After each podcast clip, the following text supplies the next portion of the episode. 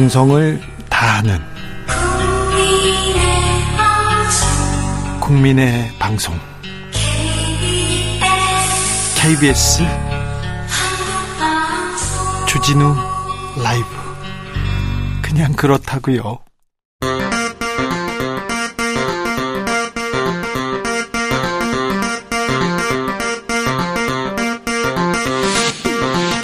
주진우 라이브.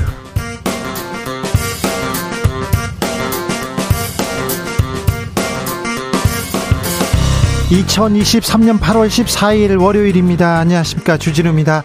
2023년 새만금 세계스카우트 잼버리가 12일간의 공식 일정을 마쳤습니다. 부끄러운 자화상을 보이면서 어렵게 마무리했는데요. 책임 공방 이제부터 시작입니다. 외신들은 이번 잼버리 어떻게 평가하고 있는지 들어보겠습니다.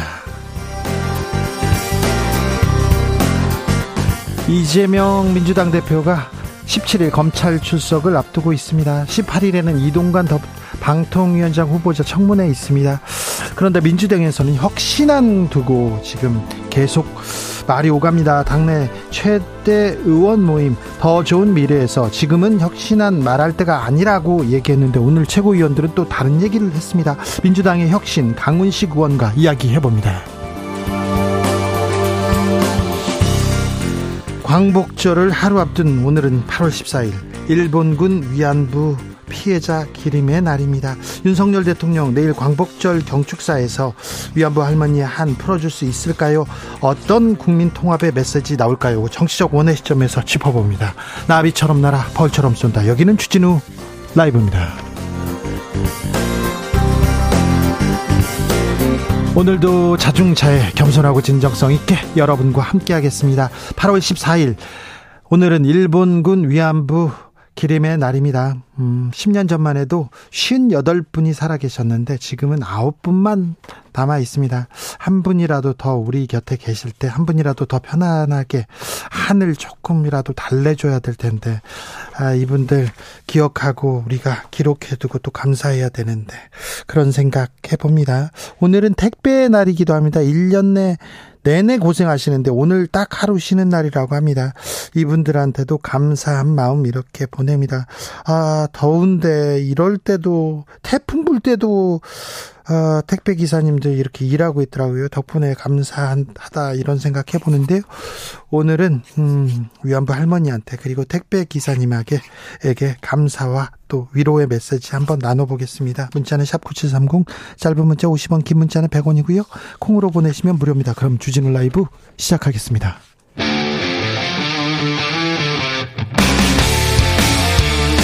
탐사보도 외길 인생 20년, 주 기자가 제일 싫어하는 것은?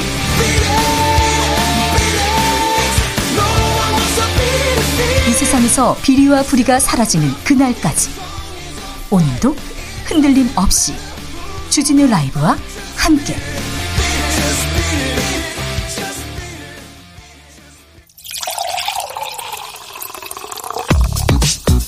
진짜 중요한 뉴스만 쭉 뽑아냈습니다. 쥬스 정상근 기자, 어서 오세요. 안녕하십니까. 잼버리가 끝났습니다. 윤석열 대통령 잼버리 무난하게 마무리됐다는 입장 냈어요. 네, 윤석열 대통령은 오늘 수석비서관 회의를 주재한 자리에서 2023 새만금 세계스카우트 잼버리에 대해 무난하게 마무리됐다라고 평가하며 행사 지원에 힘쓴 이들에게 감사 인사를 전했다고 이동훈 대변인이 전했습니다. 감사원에서는 감사 착수할 거란 보도 나왔습니다. 네, 감사원이 잼버리 사태의 책임 소재를 가리기 위해 이르면 이번 주 감사에 착수할 것이라는 보도가 나왔습니다. 대상은 전라북도와 잼버리 조직위원회, 여성가족부, 행정안전부 등 관계기관과 지원부처 등이라고 합니다. 대회 유치 단계에서부터 새만금 부지 선정 경위, 인프라 구축 과정, 조직이 운영 실태, 예산 집행 내역 등이 감사 대상인 것으로 전해졌습니다. 네.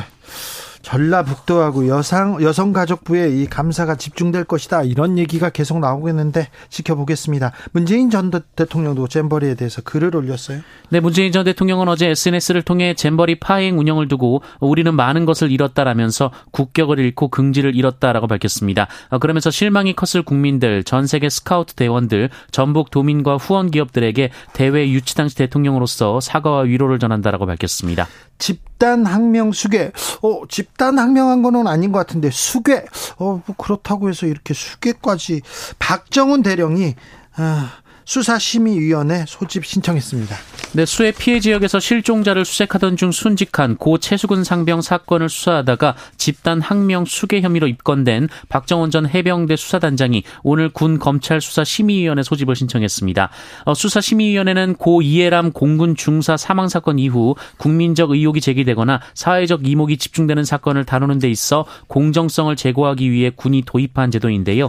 심의위원회는 민간을 포함해 5명에서 20명 으로 구성되며 수사 계속 여부와 공소 제기 여부, 구속영장 청구 여부 등을 심의하게 됩니다. 이 부분은 고 최수근 상병이 억울하게 수색을 하다가 목숨을 잃었지 않습니까? 그래서 군에서 대대적으로 수사를 했는데 발표를 앞두고 나서 자꾸 지금 이상한 일이 벌어지고 있습니다. 어떻게 되는지 저희가 자세히 보고 있기 때문에 한번 정확하게 저희가 집중적으로 한번 분석해 드리겠습니다. 남영진 KBS 이사장 해임 건의안 의결됐습니다. 네, 방송통신위원회는 오늘 오전 전체회의를 열고 남영진 KBS 이사장 해임 건의안과 정미정 EBS 이사 해임안을 의결했습니다. 뭘 잘못했다고 합니까? 방통위는 남영진 이사장이 KBS 경영에 대한 관리감독 의무를 해태하고 법인카드 사용 논란으로 국민권익위원회 조사가 진행 중이라는 점을 해임 사유로 들었습니다. 해임할 만한 이유였다고 합니까? 당사자는 뭐라고 합니까? 남영진 이사장은 방통위 의결 직후 법적 절차와 근거를 완전히 무시했다며 원천 무효임을 주장했습니다. 또한 즉각 소송을 제기하면 물론 효력정지 가처분 신청 등을 통해 적극적이고 신속하게 불법과 부당함을 바로잡을 것이라고 주장했습니다. 이명박 정부 당시에 KBS 정연주 사장이 있었습니다. 그때 감사원이 감사에 나서고 검찰에서 긴급 체포하고 그리고는 뭐 재판을 받았죠. 그리고는 KBS에서 먼저 해임됐죠. 그런데 나중에 정연주 사장은 무죄 판결 받았고요. 그때 감사원 그리고 검찰이 잘못했다 이런 얘기가 나왔는데 지금 이명박 정부의 시즌2 아니냐 이런 얘기도 계속 언론계선 계속되고 있습니다. 이동관 후보자 인사청문회가 있는데 쟁점이 될 것 같습니다. 광복절 특별사면 대상자 명단이 나왔습니다. 네, 한동훈 법무부 장관은 오늘 2176명을 광복절 특별사면 대상자로 선정하고 내일 0시부로 사면을 단행한다고 밝혔습니다. 한동훈 장관은 이번 특사는 경제 살리기에 중점을 뒀다라고 밝혔고요. 국가 경제 전반의 활력을 회복해 경제 위기를 극복하겠다라고 말했습니다. 김태우 전 검찰 수사관이 있네요.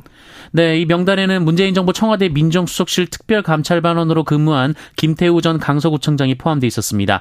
김태우 전 구청장은 공무상 알게 된 비밀을 언론 등을 통해 누설한 혐의로 기소가 돼서 지난 5월 징역 1년에 집행유예 2년이 확정된 바 있습니다. 사면 받자마자 보궐선거에 나가겠다.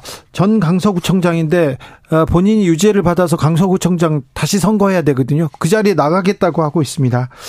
그러면 대통령이 이렇게 사면을 해주고 바로 또 출마해서 그 자리를 메운다. 이건 또 국민들이 어떻게 받아들일지 볼까요?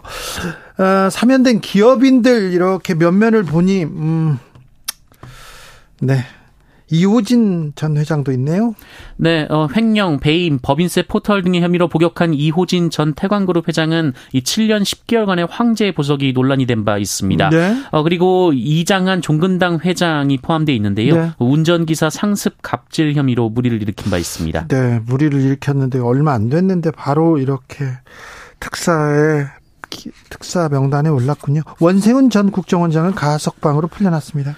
네, 원세훈 전 국정원장이 오늘 가석방으로 풀려났습니다. 앞서 원세훈 전 원장은 지난 7일 법무부 가석방 심사위원회 회의를 통해서 가석방 적격 판정을 받은 바 있습니다. 정부가 한국은행에서 100조 원을 빌렸다고요? 네, 세수 부족 사태가 이어지자 정부가 올해 들어서만 한국은행에서 100조 원이 넘는 돈을 빌린 사실이 확인됐습니다. 한국은행이 국회 양경숙 의원에게 제출한 자료에 따르면 올해 1월부터 7월 말까지 정부가 한국은행으로부터 일시 대출해간 누적 금액이 총 100조 8천억 원으로 집계가 됐습니다. 해당 통계가 전산화된 이후 13년 만에 가장 많은 금액이라고 합니다.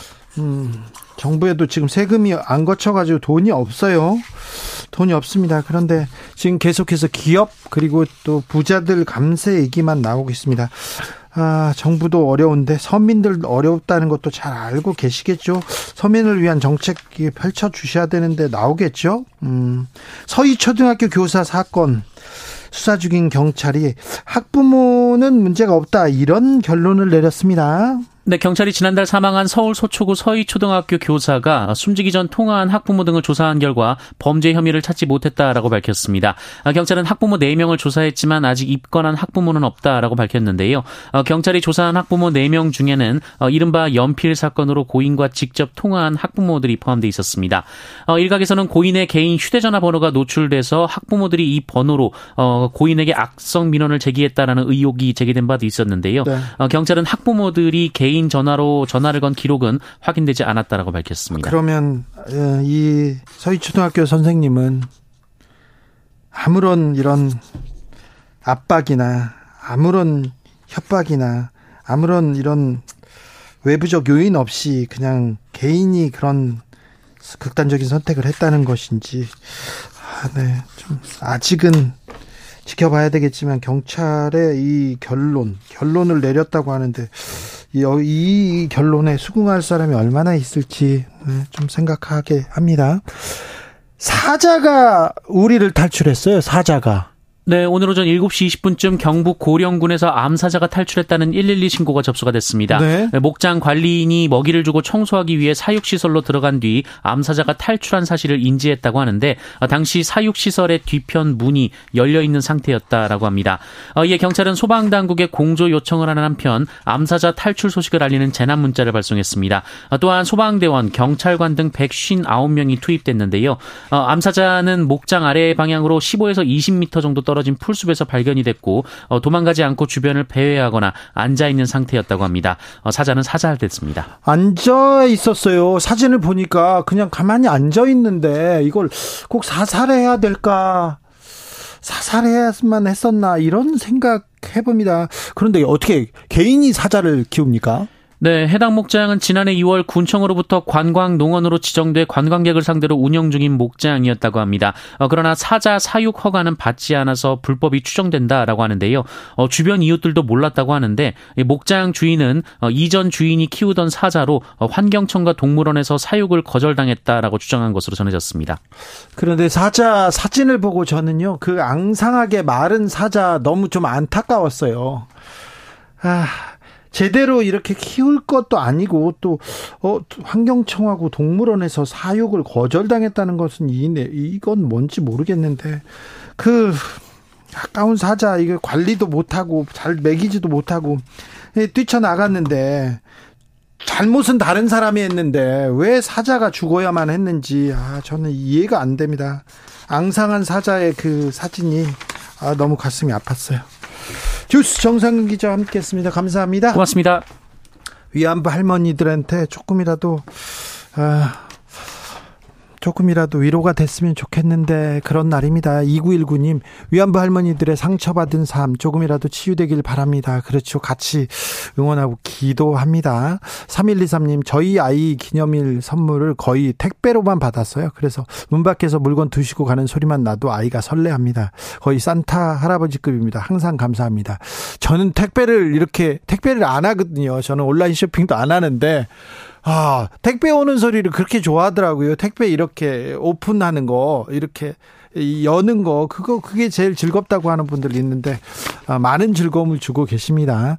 2349님, 힘들었던 피땀 눈물 흘리신 눈물, 그리고 온몸이 천근만금에 어느 누구도 알아주지 않아도 지켜내시는 그 노고와 수고에 다시 한번 감사드립니다. 당신들이 있었기에 행복합니다. 이렇게 얘기하셨고요. 택배기사님들한테 감사함 많이 이렇게 전하네요. 8401님, 매일 얼음물 준비하고 지나가는 택배 아재들 수분 공급하는 마트 아재입니다. 같은 연중무휴 업종인데 힘냅시다. 아자아자 얘기하는데 마트 아저씨가 있어서, 택배 아저씨가 있어서 참 저희는 편하게 산다 그런 생각도 합니다. 감사합니다.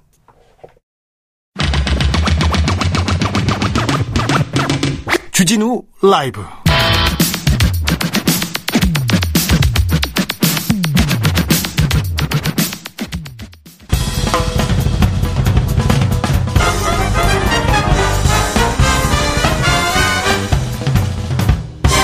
훅 인터뷰, 모두를 위한, 모두를 향한, 모두의 궁금증 훅 인터뷰. 새만금 잼버리 대회가 막을 내렸습니다. 큰 사고는 없었어요. 그런데 너무 준비를 잘 못한 것 같아가지고 미안하고 막 그랬습니다. 아, 부끄러운 자아상을 다 보여준 것 같아서 좀 그랬는데, 네, 아무튼 끝났습니다. 이제 누가 뭘 잘못했는지 따져봐야 되는데요.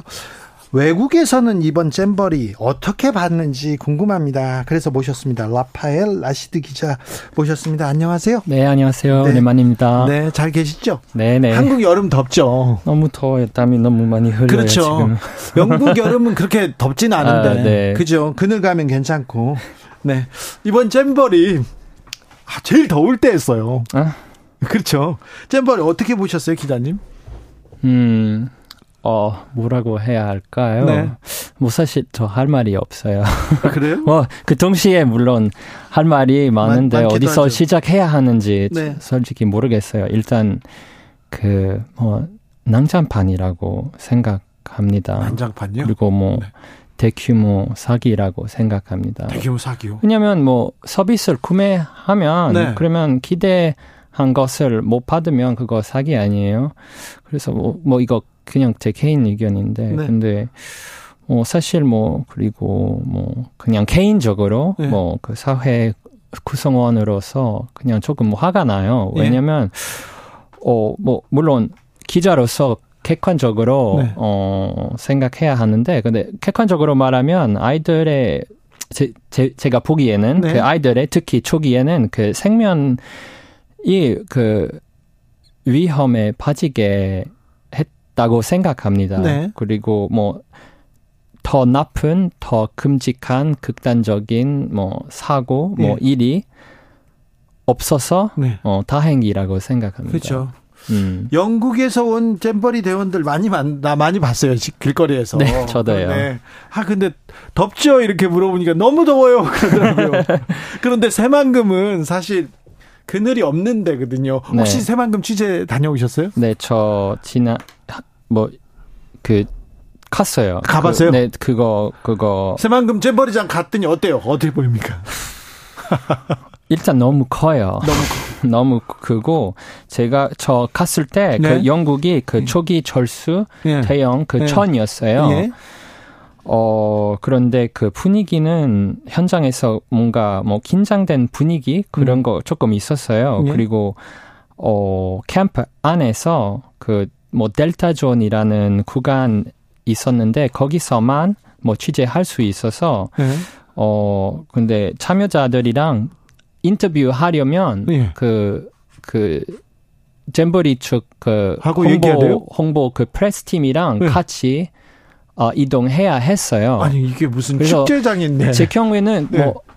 어느 순간에 갑자기 3명 있었어요. 그래서 네. 제가 뭘 말해도 주변 사람들 계속 저를 보고, 네. 그리고 아이들을 인터뷰하고 싶다고 네. 반복했는데, 대신 스태프들, 스카우트 스태프들 인터뷰하게 되었어요. 그래서 네. 제가 계속 반복하고, 그래서 결국에 인터뷰했어요. 네. 그리고 스카우트, 2-3명 정도 인터뷰했는데 그냥 제가 부정적인 의도가 아니라 그냥 네. 전체적인 그림을 알고 네. 싶어요. 네. 그것만. 그래서 네. 스태프들 알겠다.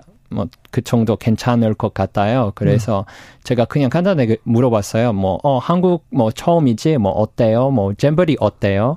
근데 그들은 모두 끔찍하고 최악이라고 말했고, 그리고 한 명이 경험이 괜찮다고 했지만 몇 시간 후에 그 여자의 해외에 있는 아버지 저를 직접 찾아서 이메일 보내고 기자님이 제 딸을 인터뷰했는데 제 딸은 말한 것을 삭제해달라고 했어요. 왜냐하면 주변에 에스코트 사람 너무 많아서 네. 그것 때문에 압박감을 느꼈다고 했어요. 아, 예. 아니, 굳이. 너무 힘들었어요. 아니, 그러니까요. 이게 무슨 국가 보안 사항도 아니고. 너무.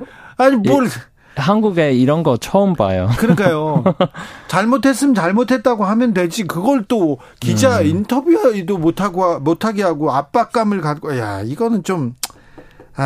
좀 죄송스러운 마음이 드네요. 홍승표님께서 난장판이라는 그 단어 뼈를 때립니다. 아, 어제 밖에 나가보니까 곳곳에 스카우트 아이들 보였는데 참 미안하더라고요. 그러게요. 저도 미안하다는 얘기를 그냥 할 수밖에 없었는데 네. 외신에서는 잼버리 어떻게 평가했습니까?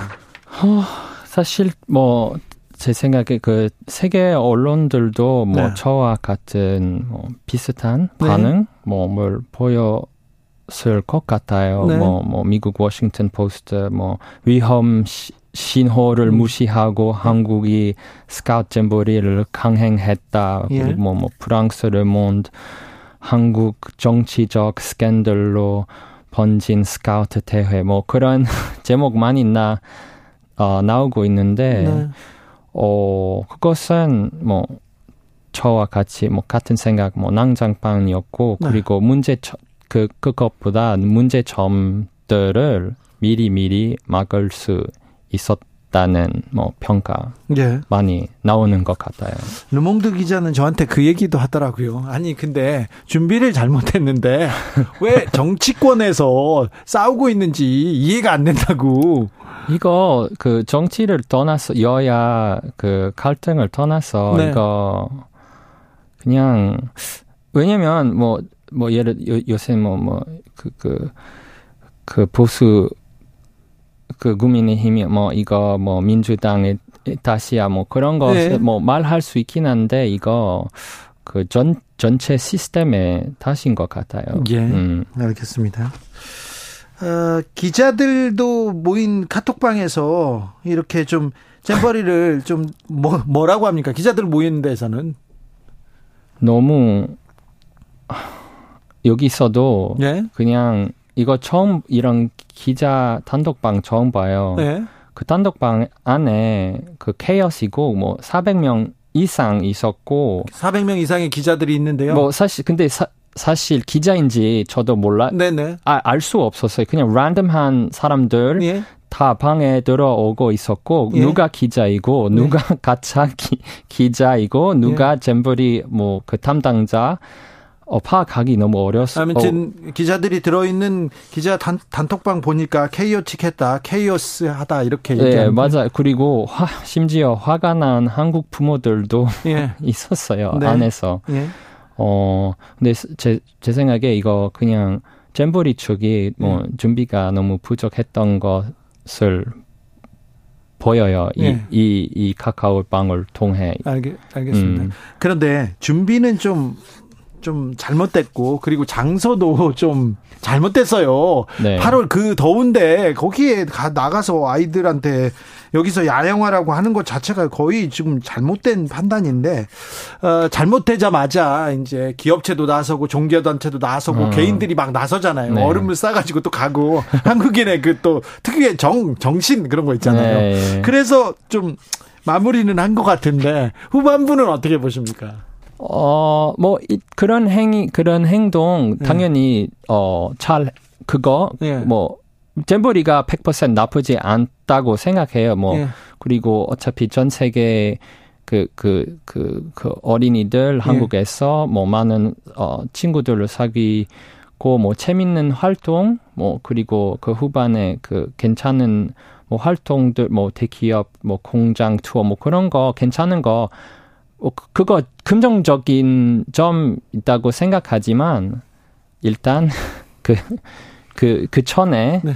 생겼던 문제들을 막을 수 있었다고 생각합니다. 한 외신 기자는 가장 위어드한 게 가장 이상한 게 잼버리 행사를 마지막을 K-팝 콘서트로 마무리하는 거 이것저것 해보고 안 되니까 그냥 한국 가수들 좋아하는 네. 스타들로 막았다 이 얘기 이게 제일 이상하다 얘기하던데 그 부분은 어떻게 보셨어요?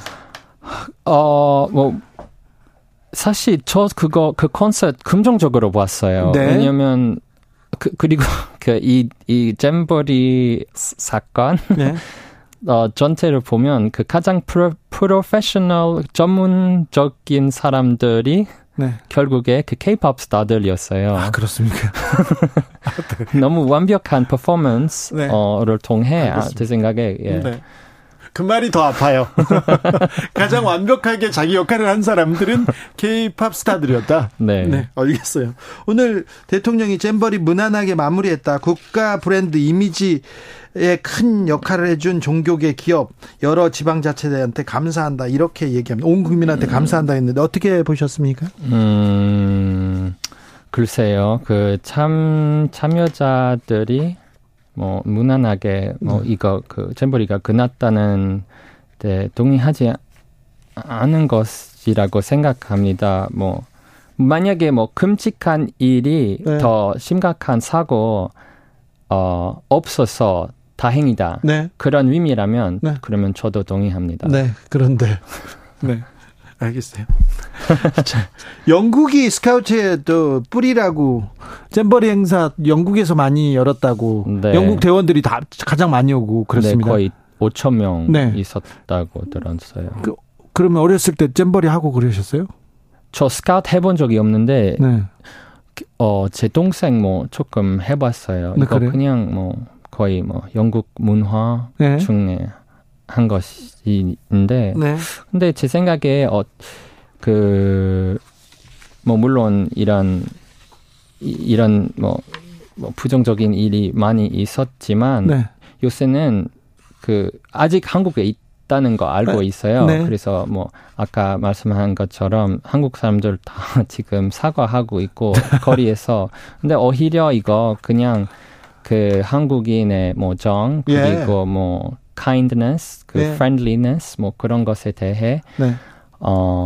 전하는 계기로 좀 만들어야 되는데 그거 오히려 네. 깊은 인상을 받을 것 같다고 네. 생각해요. 한국 사람들이 외부에서 손님 초대하면 네. 되게 잘해주잖아요.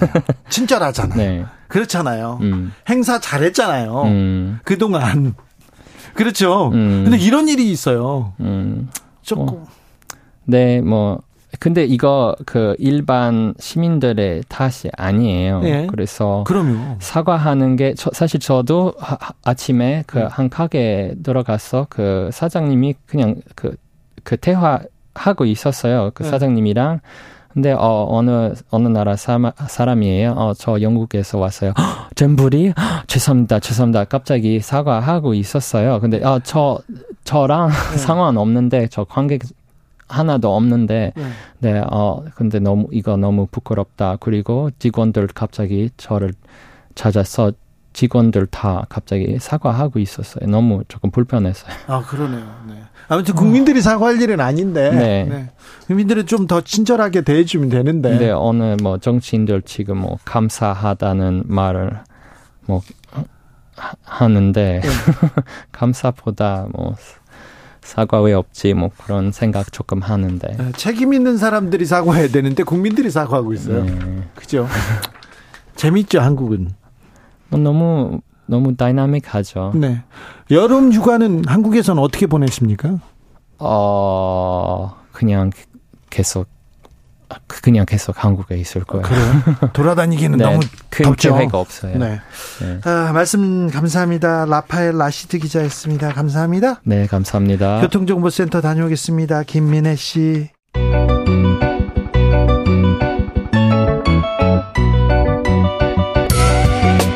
한층 날카롭다, 한결 정확하다, 한편 세심하다, 밖에서 보는 내밀한 분석, 정치적 원의 시점. 오늘의 정치권 상황 원회에서 더 정확하게 분석해드립니다. 자, 오늘 특별히 모셨습니다. 김재섭 국민의힘 도봉갑 당협위원장 어서 오세요. 네, 안녕하세요. 도봉구가 나온 스타 도나스 김재섭입니다. 네. 노영희 변호사 오셨습니다. 네, 안녕하세요.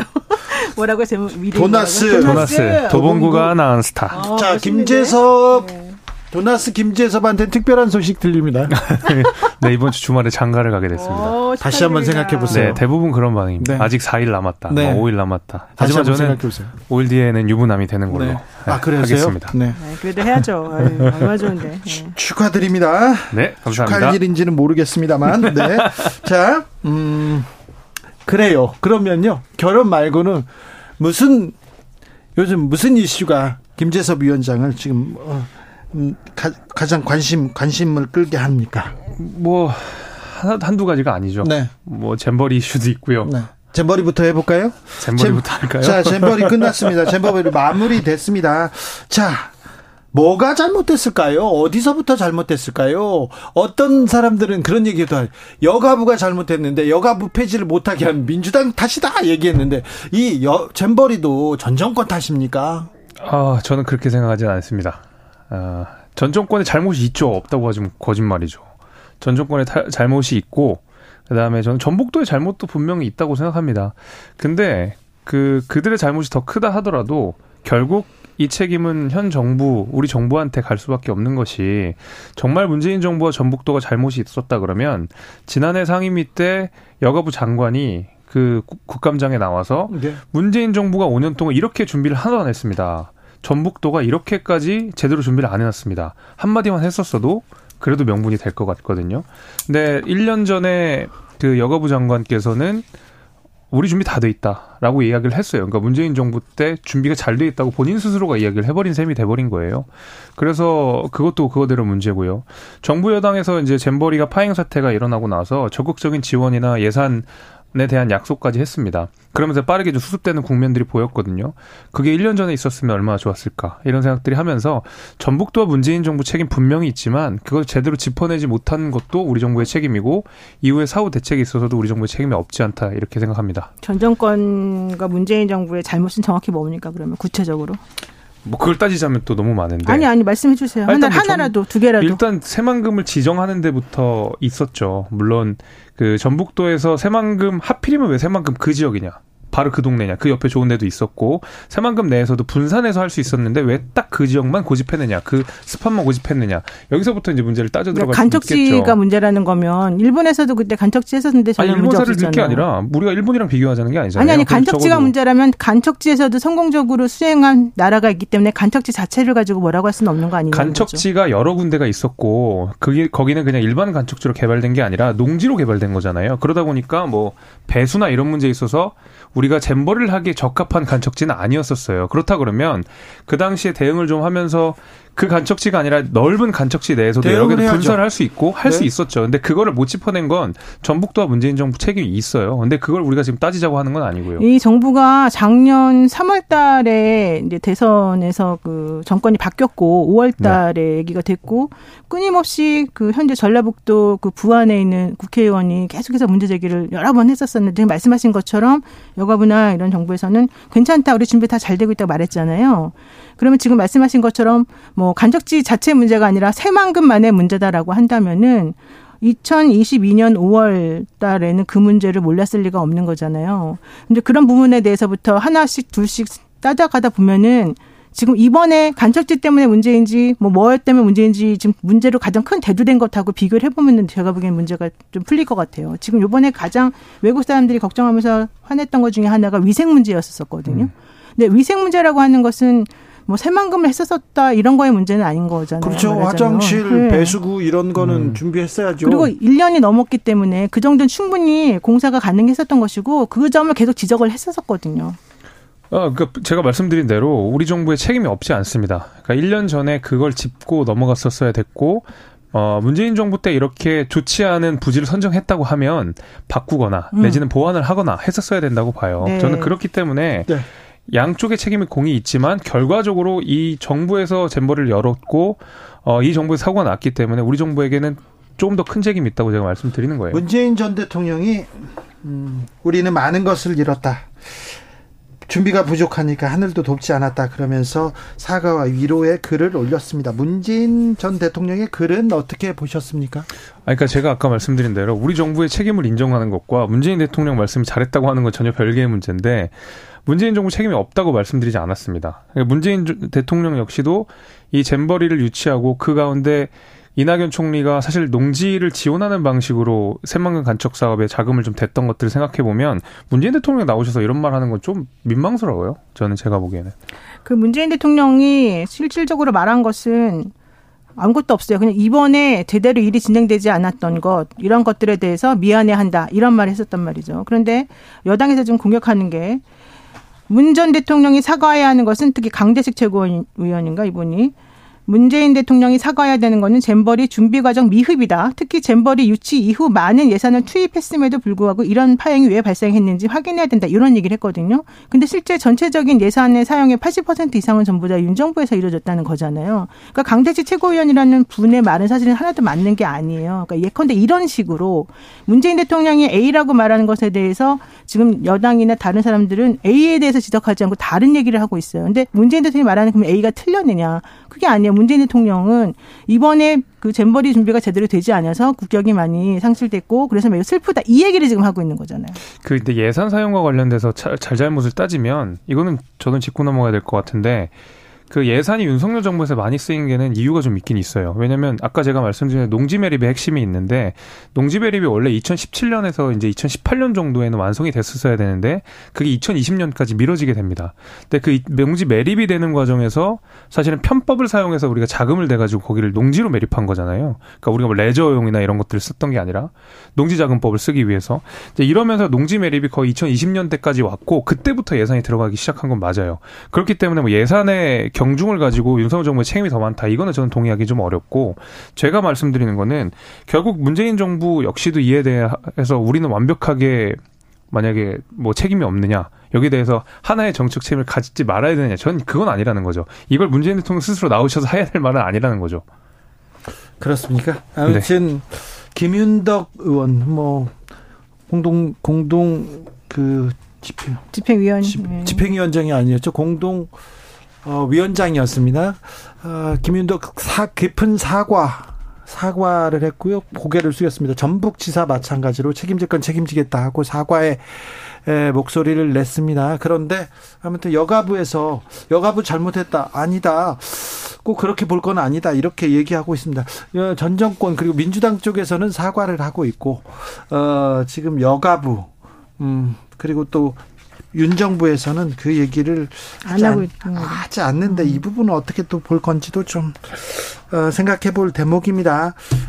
무슨 문제가 있을 때마다 비가 오지 않아도 비가 너무 많이 내려도 전 정권 책임이다 이렇게 얘기하는 것은 너무 좀 너무한 거 아닌가 이런 얘기가 계속 있음에도 불구하고 지금 윤석열 정부 그리고 국민의힘에서는 이 새만금 잼버리 전 정권이 잘못했다는 얘기는 계속 돼가고 있습니다. 물론 우리 김재섭 위원장처럼 이렇게 문제가 없었던 건 아니라고 얘기하는 분도 있습니다.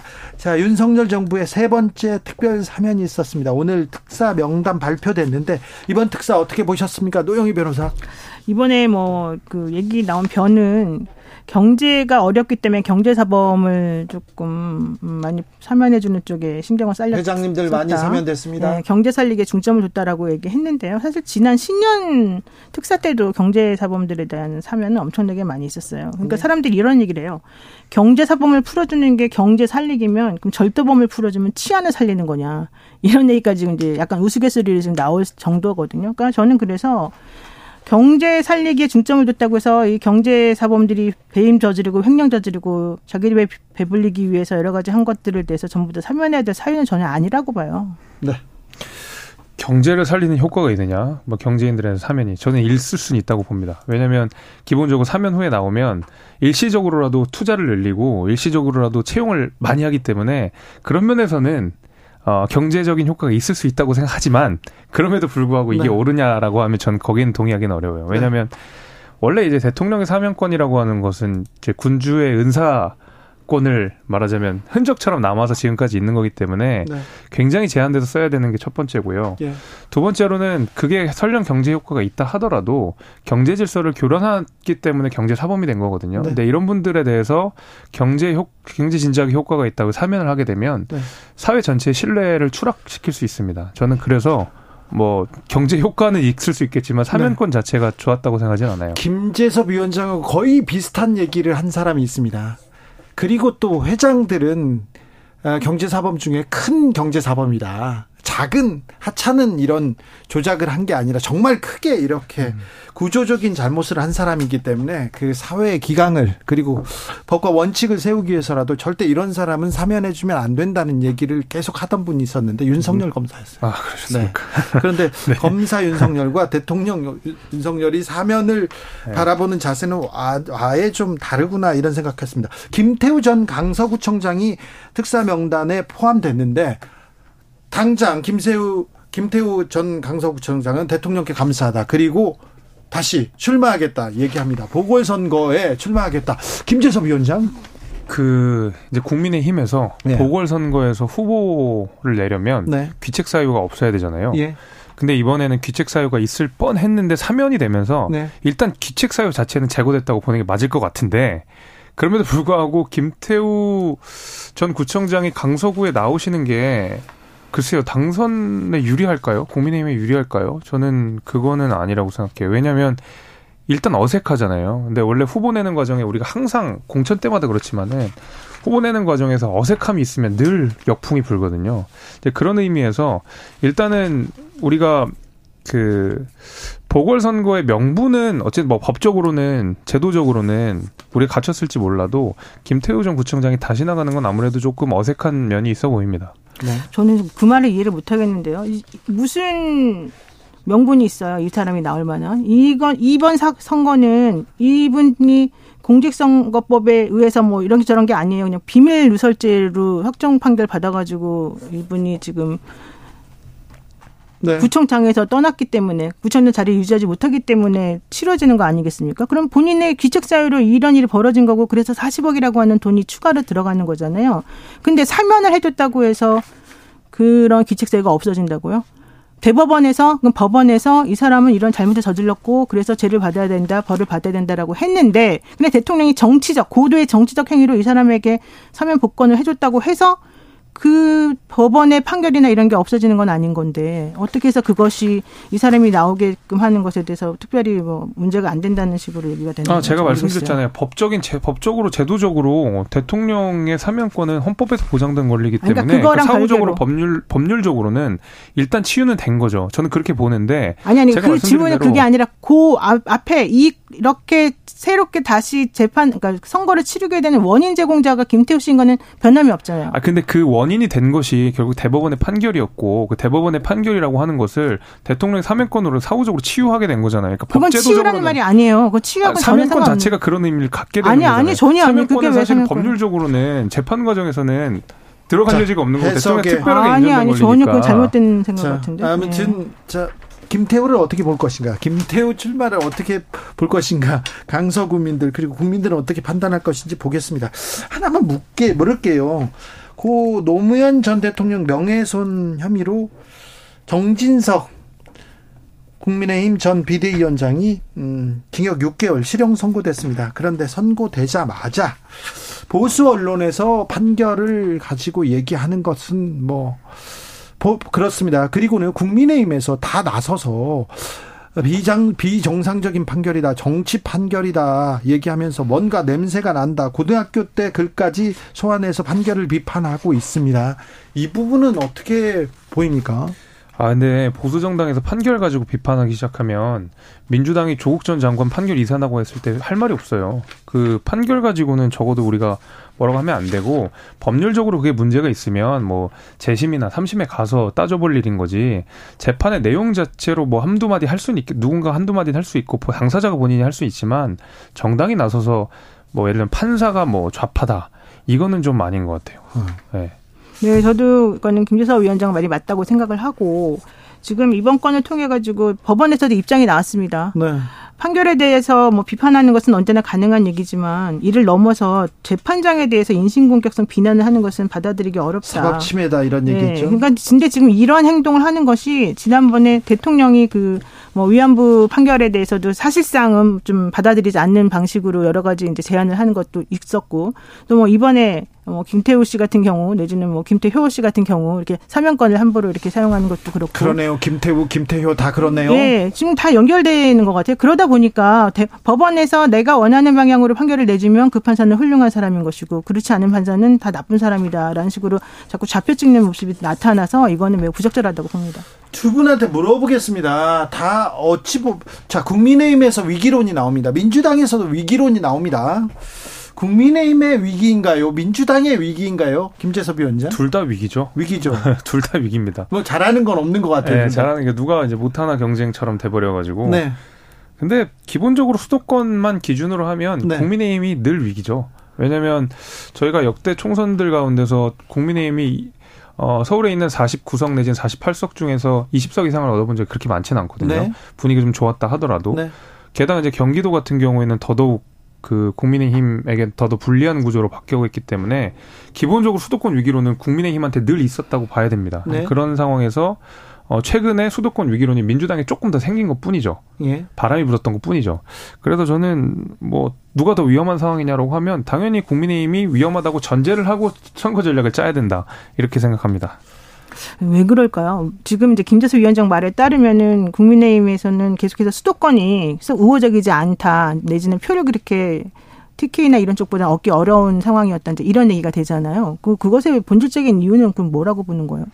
그건 수도권 국민들이 국민의힘을 안 좋아하셨었기 때문에 그렇죠. 그러니까 당연한 문제 아니에요. 그러니까 이제 여기서 이제 그 정당 사람들은 그런 걸 궁금해하겠죠. 왜 이분들은 우리를 안 좋아하나? 그런데 네. 지난 총선 때하고 지금 생각해 봐야 되는데 지난 총선과 비교해 보면 어떻습니까? 지난 총선보단 낫죠. 지난 총선에는 물론 저도 총선을 뛰었지만은. 네.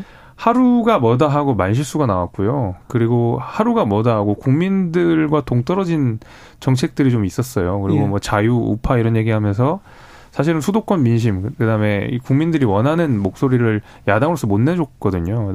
게다가 이제 문재인 정부 심판론을 제대로 들고 나와야 되는데 오히려 야당 심판을 하는 성격으로 바뀌어버렸기 때문에 저번 선거는 좀 유례적으로 많이 국민의힘한테 불리했던 선거는 맞는 것 같고요. 잘 못했던 선거는 어떻습니까? 조금 더 낫긴 하겠죠. 저번보다는. 그러면 민주당이 조금 더 잘해야 되는 것 같은데 민주당 혁신이 활동 종료됐습니다. 혁신이 내용을 가지고 오늘도 갑론을박 있더라고요. 노영희 변호사님.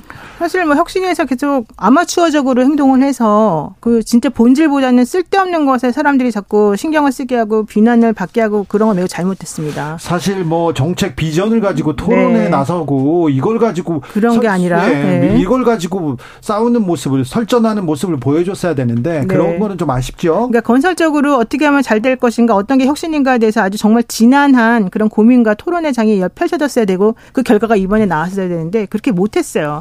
그런데 결과론적으로는 혁신위에서 이제 3번에 걸쳐가지고 사실은 이런저런 안을 내놓으면서 이제 마무리를 짓는 것은 대의원제라고 하는 것이 가지고 있는 여러 가지 나쁜 점에 대해서는 어쨌든 일가를 한 거예요. 그리고 현실적으로 이 당원 중심으로 이 민주당이 좀 끌어나가야 되는 거 아니냐라는 얘기를 던졌어요. 물론 거기에 대해서 이제 반대하는 입장이라든가 이 당원 중심으로 가는 것이 도덕성에 문제가 있는 사람들을 그냥 봐줘야 된다거나 너무 이기적으로 가는 거냐 이런 얘기까지 연결된다 그러면 사실 이제 그걸 원하는 건 아니었을 것 같이 보이지만 어쨌든 그래서 저는 차라리 이번에 혁신위가 마무리를 지으면서 물론 비명계나 다른 쪽에서 조금 더 이걸 받아들이지 못하는 부분이 있습니다만은 어쨌든 내분을 좀 생략하고 내분을 좀 없애게 만들고 대신 당원 중심으로 좀 똘똘 뭉치자라고 하는 화두는 던졌다라고 생각을 해요. 아, 근데 저는 이 혁신이 망했다고 생각하는데 결국 마지막에 내놓은 그 안 두 가지 하나는 그 어떤 대의원제 폐지와 권리당원 투표권 강화 그다음에 이제 공천과 관련된 문제 이 두 가지 들고 나왔거든요. 네.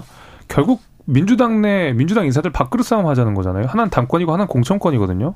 지금 애초에 혁신위가 띄었던 목적 자체를 완전히 망각한 내용이에요. 그러니까 당권에 어떻게 해야 당권을 차지할 수 있는가, 하나는 어떻게 해야 공천을 잘 밟을 수 있는가. 민주당 인사들한테는 그렇게 느껴질 거예요. 이게 무슨 국민들 눈높이에 맞는 거예요. 그래서 저는 애초에 돈봉투라든지 아니면 코인 등등 해가지고 민주당의 도덕적 타락에 대해서 거기에 대한 반성으로 뜬 혁신인데 전혀 동떨어진 얘기를 했기 때문에 저는 망했다고 봅니다. 네, 맞아요. 근데 공천이나 당권에 대한 얘기는 어느 당이나 다 마찬가지인 것 같아요. 어느 당이나 혁신을 논하면서 결과적으로는 그 얘기를 다 귀결이 돼요. 어느 당이나 혁신, 어느 당이나 국민과 국가를 얘기하다가 나중에 보면 다 공천과 당권으로 가더라고요. 네. 네. 근데 그걸 티 안 나게 해야지.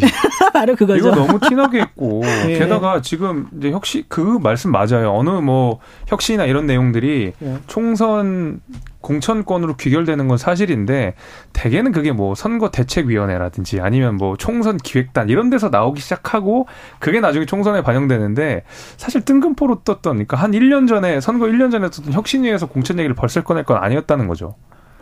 그런가요? 그건 네. 아닌 것 같은데 지금 타이밍은 맞는 것 같은데. 네.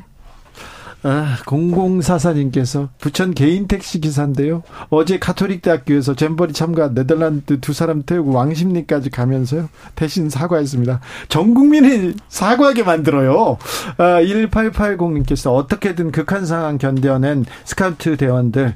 K잼버리 스페셜 배지 줘야 하지 않나 외신 보도가 있던데요. 어느 정부 탓인지 싸우는 이 상황이 잼버리 끝나고도 또 창피하게 되네요. 지금이라도 문제를 철저하게 좀 조사 분석하고 나누에 책임 규명했으면 좋겠습니다. 곽종현님께서는요. 사면된 경제인 중에서 죄질이 나쁜 사람들이 좀 많은 것 같아요. 이렇게 얘기하시는 분들이 있는데 사면을 그렇게 보시는 분들이 많군요. 특별히 사면된 분들 중에 세월호 유족을 사찰했던 군 간부들 네. 많이 이렇게 사면됐던데 이건 또 국민들이 어떻게 받아들일지. 김재섭 당협위원장 축하합니다. 감사합니다. 네. 노영희 변호사님 감사합니다. 네, 고맙습니다. 축하해요. 잘 살아요. 네.